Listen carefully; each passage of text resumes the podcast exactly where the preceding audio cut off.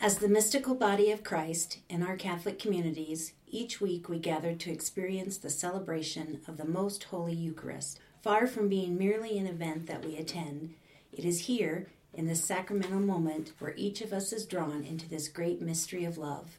My name is Terry Patterson, and I'm a member of Blessed Sacrament Church in Rapid City.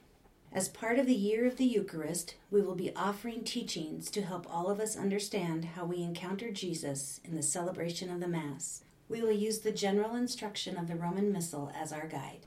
The Lord's Prayer. We have heard this prayer and have prayed it so often that maybe we don't always focus on the words. But this is our prayer to the God and Father of us all. This is the only prayer that Jesus himself told us to say to God our Father. So, at our Savior's command, and having been formed by his divine teaching, we ask God to give us our daily bread. What does that mean? For us as Christians, this means the Eucharistic bread, the bread of life, Jesus' body and blood. We also ask God to forgive us and to help us to forgive others. Forgiveness transforms us because it is the way in which we most imitate Jesus. In our unworthiness, through forgiveness, we become more worthy to receive the bread of life. This prayer to the Father shares the desire of our hearts to Him.